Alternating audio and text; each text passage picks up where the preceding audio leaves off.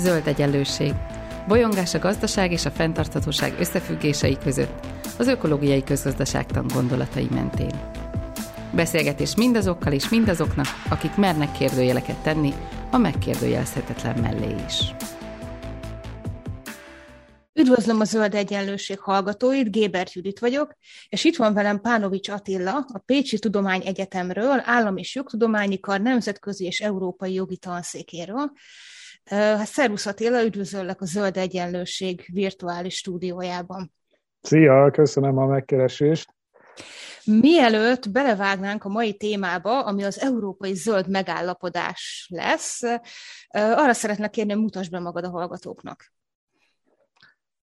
Pánovics Attila vagyok a mm, Nemzetközi és Európai Jogi Tanszéknek az agyunktusa. Én immár 20 éve dolgozok itt a, az egyetemen, tulajdonképpen más főállásom nem is volt soha, és mellette már hallgatóként elkezdtem foglalkozni környezetvédelmi kérdésekkel, teljesen véletlenül csöppentem bele ebbe a témába, és aztán nagyon gyorsan és nagyon mélyen beleástam magam, úgyhogy most már gyakorlatilag több mint húsz éve foglalkozok ilyen környezetvédelmi dolgokkal, és hát még a mai napig rengeteg újdonságot tanulok én is belőle, és ennek okán tagja vagyok számos civil szervezetnek, én is vezetője vagyok egy ilyen helyi civil szervezetnek, szóval én komolyan gondolom azt, hogy, hogy cselekedjünk lokálisan, és amennyire lehet én itt a szűkebb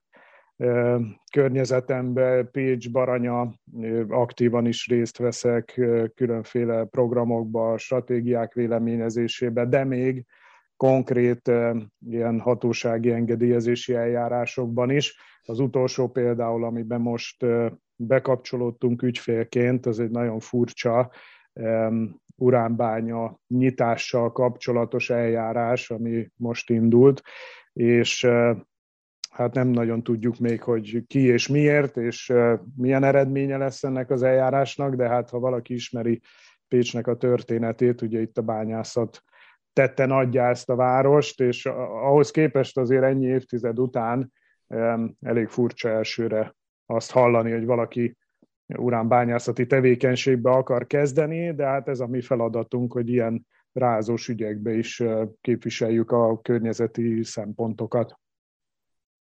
A mai témánk ugye ez az európai zöld megállapodás, amit az Európai Bizottság 2019. decemberében tett közzé nagyon sokan azt írják erről, hogy ez egy ilyen mérföldkő az európai környezeti politika történetében, és igazából arról szeretnék veled beszélgetni ma, hogy valóban így van ez, mi ennek a jelentősége, melyek ennek a célkitűzései.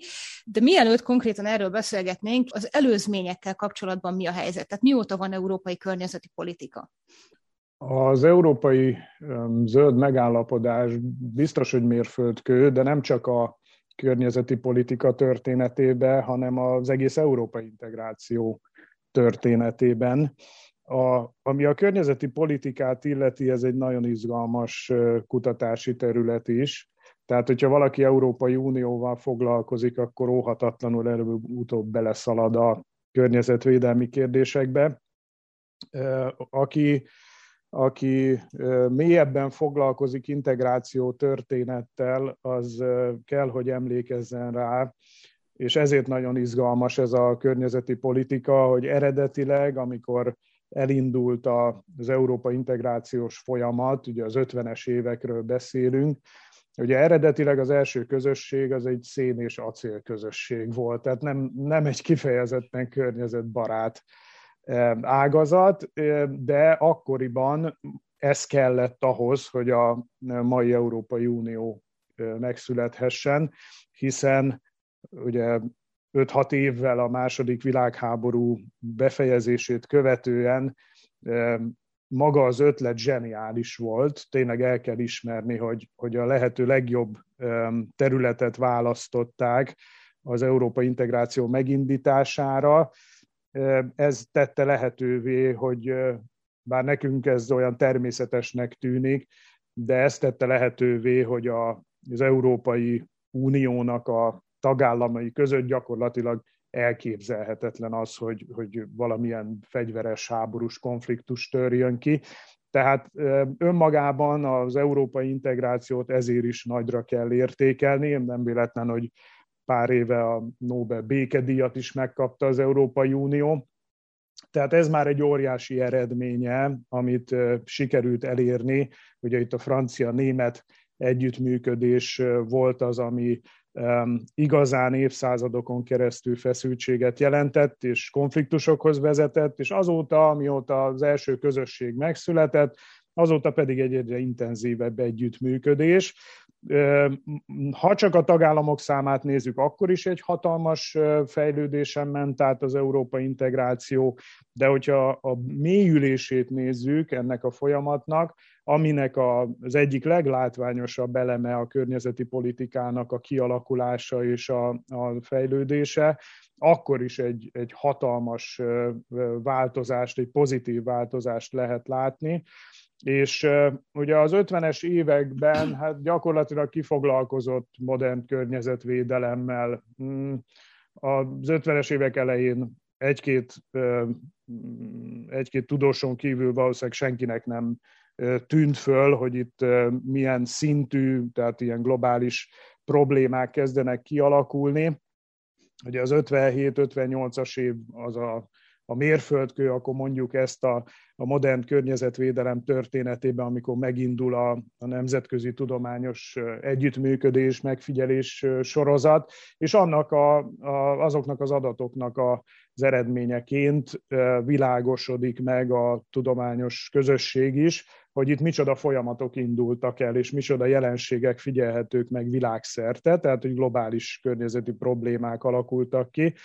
Amikor az európai integráció elindult, e, ezzel senki nem foglalkozott igazából, és ahhoz képest tulajdonképpen a 60-as évek második felétől kezdenek megjelenni már azok a jogszabályok, amelyek kifejezetten környezetvédelmi céllal születtek, először csak egy-egy területen, és utána fokozatosan ez egyre több ágazatra terjed ki, egyre több kérdéskörrel kezdenek foglalkozni a, a közösségi szintű szabályok úgy, hogy igazából az egésznek nem volt alapja az alapító szerződésekben. Tehát a, a római szerződések ugye nem foglalkoztak se természetvédelemmel, se környezetvédelemmel, egyszerűen időben, korábban indult az Európa integráció ahhoz, hogy bekerülhettek volna az alapító szerződések szövegébe ezek a témakörök. És amikor a nemzetközi együttműködés elindul, ugye a, a 72-es stokholmi konferenciát mindenképpen meg kell említeni, mert jövőre lesz az 50 éves évfordulója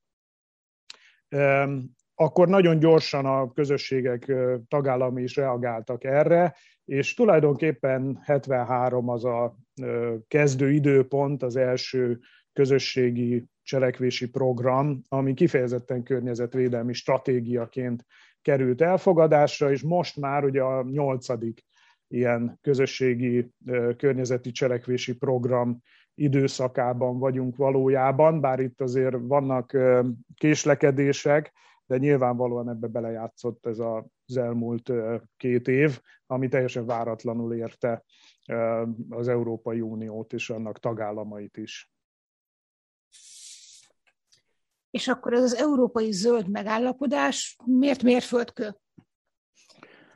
A, az egység folyamat tehát elindult egy nehézipari együttműködésből, és pár évtized alatt, tehát most már ja, durvá 70 évről beszélünk, eljutottunk odáig, hogy az Európai Unió jövője, a jövő képe az egyértelműen egy, egy klímasemleges, ugye azt mondják, hogy az Európai Unió legyen a világ első olyan régiója, ahol a, a nettó üvegházhatású gáz kibocsátást sikerül a nullára redukálni. Tehát az európai integráció eljutott oda a szén és acél közösségtől, hogy most már gyakorlatilag egy zöld stratégia az, ami meghatározza a, az intézkedéseit, és egy elég hosszú távú célkitűzés, tehát 2030-ról, 40-ről, 50-ről szólnak most a, a célok, ami mondjuk egy politikus szempontjából ugye mondhatjuk azt, hogy hát ezek azért nagyon hosszú távú elképzelések, mert a politikusok azok természetszerűleg rövid távon választásokról választásokra gondolkoznak, de a környezetvédelem megtanítja az embert arra, hogy ilyen területen csak hosszú távon érdemes gondolkozni, csak annak van értelme, ami hosszabb távon is működőképes, vagy mondjuk azt idézőjelben, hogy fenntartható, tehát a, az európai integráció azt gondolom kapott egy olyan iránytűt, vagy egy olyan, um, olyan hosszabb távú célkitűzést, amihez igazodni lehet a következő években, évtizedekben. Persze kérdéses, hogy maradt elegendő idő arra, hogy a környezeti változásokhoz megfelelően igazodni tudjunk, mert hogyha valaki egy kicsit is nyitott szemmel jár, akkor és főleg az idei nyarat is, ha nézem, azért nagyon furcsa dolgok történnek manapság. Tehát olyan, olyan események, olyan éghajlati jelenségek, amire korábban nem volt, egyszerűen nem volt példa. És ezek a változások, amiknek még csak az elején vagyunk valószínűleg, ezek a változások, ezek alapvetően befolyásolhatják az Európai Uniónak a jövőjét, hozzátéve azt, hogy ez mindig is alapvetően egy gazdasági integráció és egy, egy gazdasági integrációs szervezet volt, tehát a, a szabályozást is, ugye én jogászként ezzel foglalkozom, ha megnézem az uniós jogot, az egésznek a magja, az egésznek az alapja az a belső piaci szabályozás, és ami mindig is működtette az Európai Uniót, az a gazdasági együttműködés, illetve annak a sikeressége volt. Tehát, hogyha nem működne jól gazdasági szempontból ez a szervezet, akkor, akkor valószínűleg egyéb politikákban is sokkal kevesebb eredményt tudnának fölmutatni.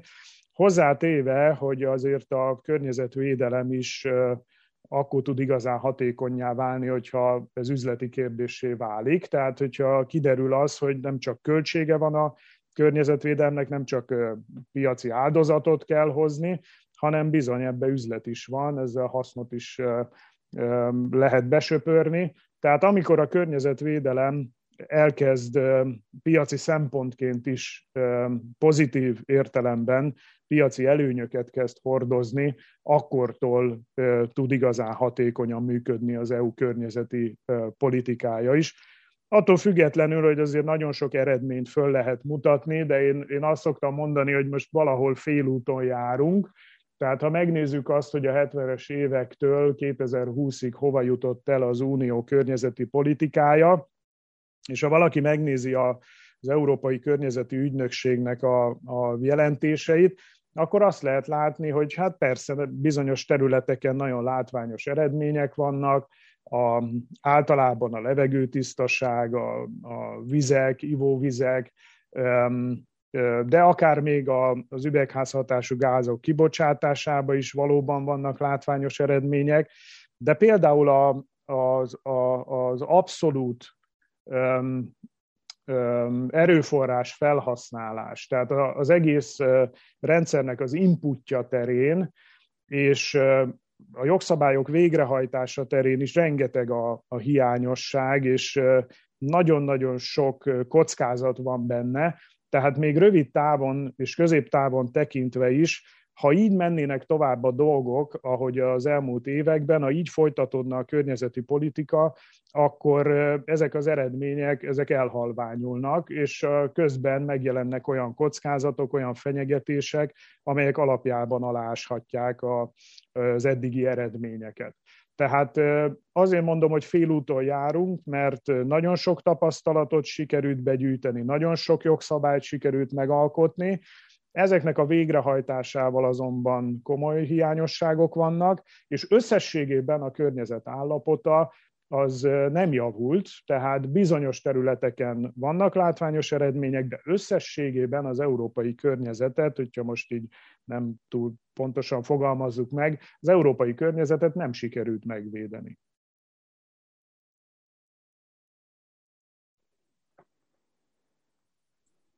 És mi a legfőbb oka annak szerinted, hogy nehéz a jogszabályok betartása?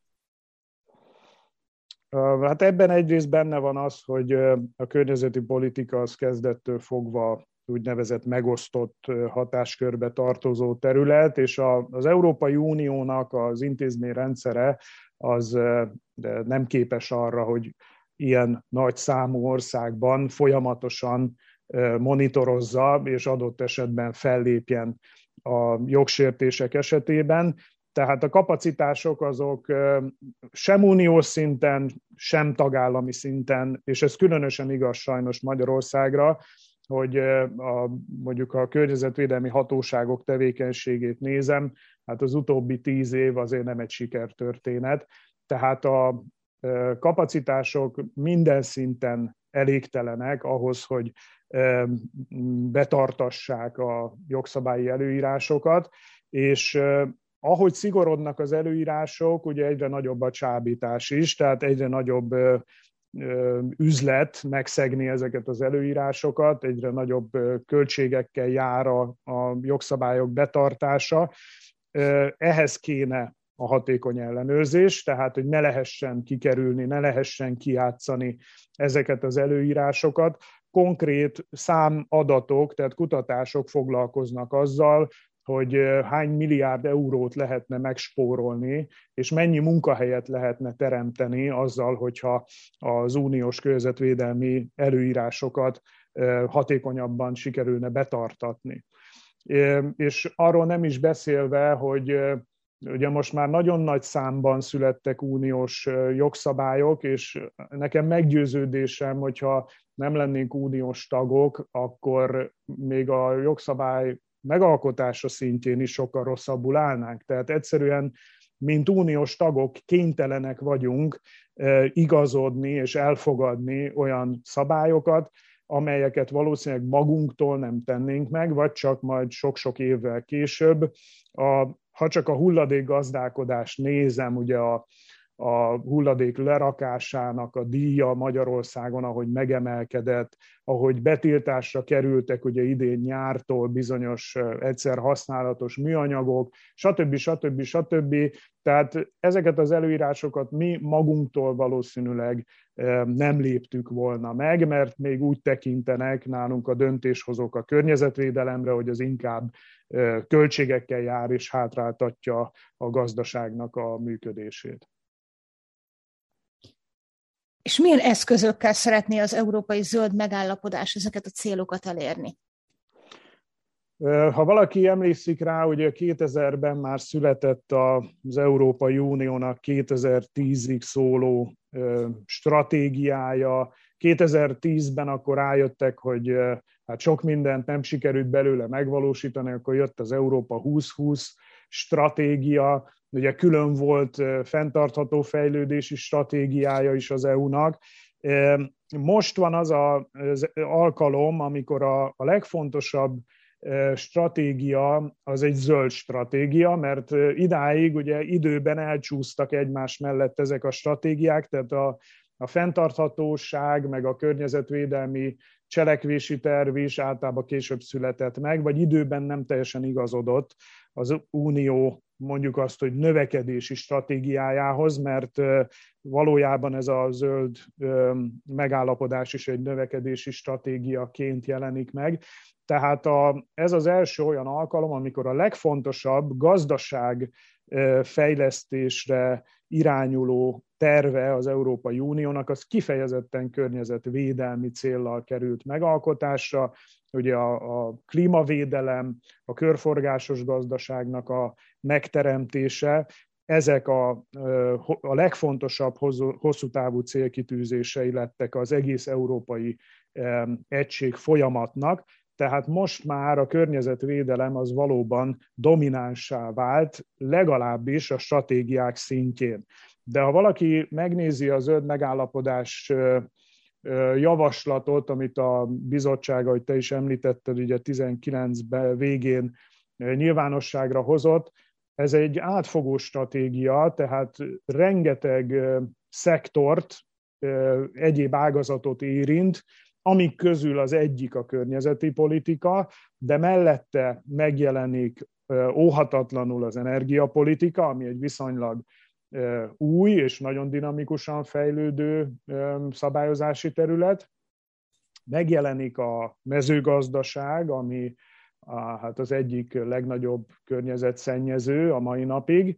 Nem véletlen, hogy nagyon sok vita van, és Magyarországon is ez kiemelt terület uniós szinten, tehát hogy Magyarország hogyan viszonyul a közös agrárpolitika reformjához, de ugyanígy a közlekedés szállítás, a tengerek, óceánok, halászati politika, iparpolitika, és mondjuk a két legfontosabbat pont a végére hagytam, ugye a kutatás, fejlesztés és innováció, ugye a K plusz F, és hozzá vehetjük az innovációt is, tehát ennek biztos, hogy kulcs szerepe lesz a zöld megállapodásnak a sikerébe.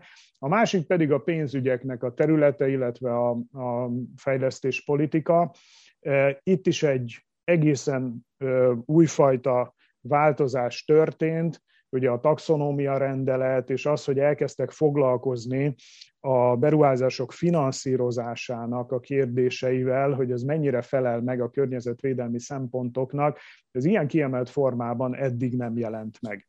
Tehát nagyon sok politikát érint ez a zöld megállapodás. A környezetvédelem mindig is egy ilyen horizontális politika volt, tehát ezer szállal kapcsolódott más uniós politikákhoz, Nyilván ez a legfontosabb vezető szál a zöld megállapodás keretében, de gyakorlatilag mindenféle uniós politikába beszivárog ez a legfontosabb célkitűzés, hogy hogyan lehet az Európai Uniót, illetve annak a gazdaságát tisztává, körforgásossá és klímasemlegessé tenni. Mondasz még pár szót erről a taxonómia rendeletről, hogy ez micsoda? Erről most már Magyarországon is legalábbis a döntéshozók szintjén rengeteg információ áll rendelkezésre. Ugye az, az volt a probléma, de ez nem csak uniós szinten, tehát ez nemzetközi szinten a nagy pénzügyi intézmények kapcsán is fölmerült régóta, hogy ugye itt lényegében közpénzekről beszélünk, tehát amikor támogatást nyújtanak ezek az intézmények, akár nemzetközi szervezetként, akár uniós intézmények különféle beruházásokhoz, ezeknek a beruházásoknak meg kell felelni most már bizonyos követelményeknek. Csak egy egyszerű példa, ugye mondjuk egy nemzetközi pénzügyi intézmény, hogyha támogatást nyújt egy országnak, mondjuk egy gát megépítéséhez, vízerőmű megépítéséhez, ennek rengeteg káros következménye lehet, negatívan érintheti az ott élő benszülött népeket, őslakosokat, súlyos emberi jogi sérelmekhez vezet, és sajnos erre van számtalan példa is. Tehát az Európai Unió is eljutott odáig, hogy szisztematikusan az egyes támogatások esetében megköveteli azt, hogy bizonyítva legyen ezeknek a támogatásoknak a megfelelősége. Itt többek között az éghajlatvédelem az egyik ilyen szempont, amit tudni kell igazolni, hogy az adott támogatás, az adott finanszírozási forma az, az nem érinti negatívan ezeket a fontos célkitűzéseket, tehát hogy érdemben hozzá tud járulni a biodiverzitás és még sok egyéb ilyen szempont jelenik meg ebbe a rendeletbe, és ezt bevasalják, tehát a, például Magyarországon is a minisztériumi döntéshozók számára ez egy újdonság tulajdonképpen, hogy mindig oda kell figyelni a, a döntéseknél, de még a stratégiák megalkotásánál is oda kell figyelni már ezekre az uniós követelményekre, mert ez számon kérik rajtunk. Ha nem lennénk uniós tagok, valószínűleg egyáltalán nem számítanának ilyen mértékben ezek a követelmények. Te magad is mondtad, hogy tagja vagy civil szervezetnek, és itt a zöld egyenlőségben már többször beszéltünk arról, hogy társadalmi részvétel fontossága, civil szervezetek bevonásának fontossága. Mi a helyzet ezzel ebben a stratégiában? Megjelenik-e ez a szempont? Az egész Európai Unió esetében ez egy állandó kihívás, tehát hogy hogyan lehet azt a bizonyos idézőjelbe vett demokrácia deficitet csökkenteni. A környezetvédelemben maga ez a társadalmi részvétel, ez egy alapelv, tehát ez egy nagyon fontos szabályozási elv is. Én, én kifejezetten kedvelem ezt az elvet, mert ugye óhatatlanul be kell vonni az embereket ezekbe a döntéshozatali folyamatokba, hiszen most már ott tartunk, hogy a környezeti problémák többé vagy kevésbé, de mindenkit közvetlenül érintenek. Sajnos Ugye azért szoktak környezeti igazságtalanságról beszélni, mert sajnos a, a több negatív hatás az azokat a csoportokat éri, általában akik kevésbé tudnak védekezni ezek ellen, tehát a sérülékenyebb csoportok jobban megszenvedik általában a környezeti problémákat, de ettől függetlenül mindenkit érint. Ha más nem, akkor az éghajlatváltozásnak a a hatásai közvetlenül egyre inkább érintenek minden egyes embert. Tehát ezért is kell mindenkinek, hát nem csak részt venni ezekben a folyamatokban, mert ha csak a magyar alaptörvényt megnézzük, ugye azt mondja, hogy mindenkinek nem csak joga, hanem kötelessége is a környezetvédelem. Tehát ez nem csak az államnak a dolga, hogy majd megoldja helyettünk a környezeti problémákat, már csak azért sem, mert nem csak elszenvedői vagyunk ezeknek, hanem okozói is. Tehát minden egyes ember a fogyasztásával, a vásárlói döntéseivel ő is hozzájárul ezekhez a problémákhoz. Itt azért különbséget szoktunk tenni a között, hogy az egyes emberek ugye megjelennek fogyasztóként, ami mondjuk egy belső piac, egy uniós szervezet szempontjából persze nagyon fontos, de a másik oldalon mindegy egyes ember állampolgárként is megjelenik, vagy uniós polgárként, akinek vannak jogai, meg vannak kötelezettségei. Ahogy jogunk van az egészséges környezethez, ahogy jogunk van egyre inkább most már ugye kimondják a hivatalos dokumentumok is, hogy jogunk van a tiszta ivóvízhez, de ez az európai zöld megállapodás beszél már a javításhoz való jogról, jogról is, tehát hogyha elromlik valamilyen termékünk otthon, akkor legyen lehetőség arra, hogy ezt megjavítassuk, és ne kelljen rögtön újat vásárolni helyette, és a régi meg hulladékká válik rögtön. Tehát mi, mint polgárok is, mint jogokat élvező, de kötelezettségekkel is terhelt polgárok is részt kell, hogy vegyünk ezeknek a döntéseknek a meghozatalába, végrehajtásába. Tehát az Európai Zöld Megállapodás nem véletlenül emeli ki már az elején, hogy a projekt középpontjában az emberek állnak. Mi más lenne a célja az Európai Uniónak is, hogy a polgárainak a jól létét javítsa. Ez mindenhol megjelenik a hivatalos dokumentumokban is, de azért nem szabad elfelejteni azt, hogy itt az egésznek a működtetője, az uniónak az alapja az mégis a, a belső piac és, annak, és az ahhoz kapcsolódó különféle politikák. Ezt a polgároknak kell kiharcolni, hogy valóban részt vehessenek ezekben a döntésekben, elmondják a véleményüket. Ha van mondjuk egy konzultáció uniós szinten, akkor igenis kapcsolódjanak be ebbe, és aki teheti, az mondja el a véleményét, mert ez nagyon fontos visszajelzést és többlet információt adhat az uniós intézményeknek is. Az előbb említetted, hogy a sérülékeny társadalmi csoportokra nagyobb teherrel nehezedik a klímaváltozás. Mi a helyzet ezzel a kérdéssel, vagy akár azokkal, akik ennek a stratégiának a pénzügyi vesztesei? Foglalkozik-e ezzel az Európai Zöld Megállapodás? Természetesen szó van többek között például az energiaszegénység kérdéséről is, ami hát egy nagyon szerencsétlen kifejezés, vagy így a magyar fordításával nekem komoly problémáim vannak. Valamilyen más kifejezést szívesebben látnék ehelyett, de például megjelenik a, a, a progresszív adózásnak a kérdése, ha nem is a zöld megállapodásban, hanem az ahhoz kapcsolódó véleményekben, tehát most jelenleg ugye akik nagyon jó járnak az adórendszerekkel általában, azok a vagyonosabb rétegek, akik a jövedelmükhöz képest nem kell, hogy sokkal többet adózzanak, vagy sokkal magasabb kulcsokkal adózzanak. A zöld megállapodásnak ez egy érdekes része például az adózás, mert a, megjelenik az energiaadó irányelvnek a módosítása, ami azt jelenti, hogy ha a tagállamok is beleegyeznek, bár itt azért lehetnek problémák, hiszen az adózással kapcsolatban elég kevés hatásköre van az Európai Uniónak, tehát nyilván ez egy olyan terület, amit a tagállamok nagyon nehezen engednek ki a kezükből, tehát nagyon kevés adófajtára vannak uniós szabályok, de az energiaadó például sokkal igazságosabbá tenni a helyzetet azzal, hogy hogy megszüntetné a verseny hátrányát például a megülő energiaforrásoknak, hogyha a volumen helyett a, az energia tartalomhoz kötnék az energiaadónak a mértékét, ami hát jelenleg egy hátrányt jelent a foszilis, bizonyos foszilis tüzelőanyagokhoz képest.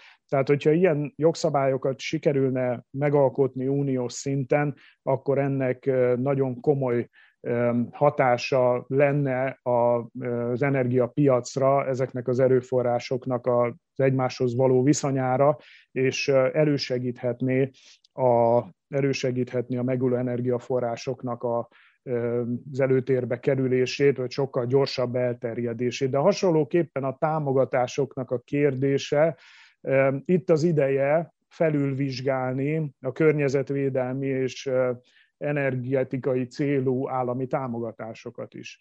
Ugye nagyon sok pénz megy a költségvetésekből különféle beruházásoknak a finanszírozására, különféle ágazatoknak a támogatására, és ezek a támogatások, ezek gyakran nincsenek összhangban a más előírásokkal, tehát meg kell teremteni az összhangot az egyes támogatások, a támogatási politikák és ezek között a stratégiai célkitűzések között.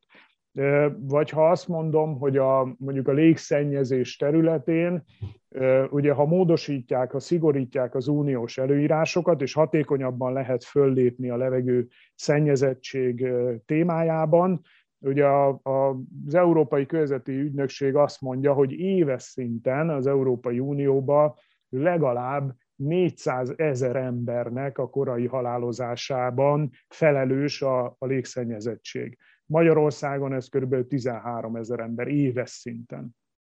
Tehát, hogyha ilyen területeken sikerül előre lépni, és nyilván ezek között az emberek között többségben vannak azok a rétegek, akik szennyezettebb levegőjű településeken élnek, vagy olyan tüzelőanyagokat használnak, amelyek nem megújuló erő, energiaforrásokon alapulnak, stb. stb. Tehát így lehet igazságosabbá tenni, és így lehet csökkenteni ezeknek a rétegeknek a kiszolgáltatottságát.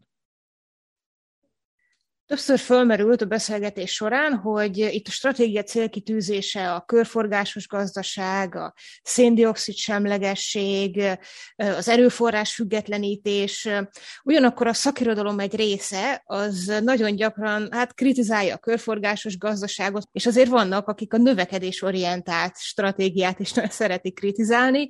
Megjelennek ezek a típusú gondolatok ebben a stratégiában? Itt még, itt még van ö, szükség szemléletváltásra. Én nem vagyok meglepődve azon, hogy a, az Európai Unió ilyen növekedéspárti, hiszen az egész eddigi történetében ez a növekedés, gazdasági növekedés volt a, a fő célkitűzés.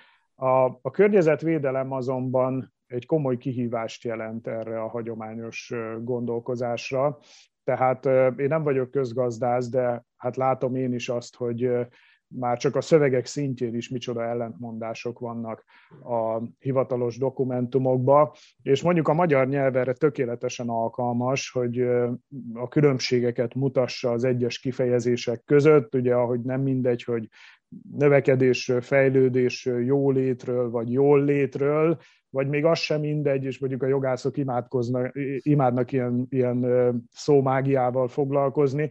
Tehát, hogy egyáltalán nem mindegy, hogy én alapvető szükségletekről beszélek, vagy alapvető igényekről, nincsenek is olyan, hogy alapvető igények, mert ugye az igények azok gyakorlatilag korlátlanok, mindenki szeretne lottóötös nyertes lenni, tehát tehát ezek a, ezek a finom különbségek a magyar nyelvben sokkal jobban megjelennek egyébként, mint, a, mint például az angol nyelvű szövegekben, de még a szóhasználat sem következetes. Tehát az uniós dokumentumokban is cserélgetnek fel olyan kifejezéseket, amit nem lenne szabad. Tehát el kéne jutni oda, hogy a növekedés helyett más kifejezéseket használunk, hogy a GDP helyett más mutatószámot kezdünk következetesen használni. Tehát az egyes kifejezések szintjén nagyon fontos lenne az, hogy, hogy konzekvensen használjuk azokat a megfelelő kifejezéseket, amik ehhez a bizonyos célkitűzéshez, a körforgásos klíma semleges gazdasághoz elengedhetetlenek. Ugye ami még itt a nehézséget okozza, hogy mi van akkor, ami a köve, az előző stratégiáknál sajnos látszott, mi van akkor, hogyha bekövetkezik egy olyan krízis helyzet, ami bekövetkezett ugye 2008-tól kezdve, ami bekövetkezett a tavalyi évben is. Tehát vannak olyan előre nem látható események, amik alapvetően megnehezíthetik, vagy akár lehetetlenné tehetik ezeknek a szép célkitűzéseknek a, az elérését, ahogy most ez a pandémia is egy óriási kihívást jelent az Európai Unió számára, hogy a helyreállítást azt hogyan lehet a leghatékonyabban segíteni a tagállamokban. Ki tudja, hogy akár öt év múlva, vagy tíz év múlva 2030-ban, 2040-ben milyen kihívásoknak kell majd az Európai Uniónak megfelelni. A jó hír az az, hogy eddig az elmúlt évtizedek során ugye volt bőven kihívás, a olajválságoktól kezdve rengeteg minden, az Európai Unió azonban képes volt arra, illetve az egység folyamat képes volt arra, hogy ezeket kezelni tudja. És biztos vagyok benne, hogy ez a, ez a mostani Covid helyzet is, ha, ha lecseng végre, akkor utána az Európai Unió újra lendületet tud venni.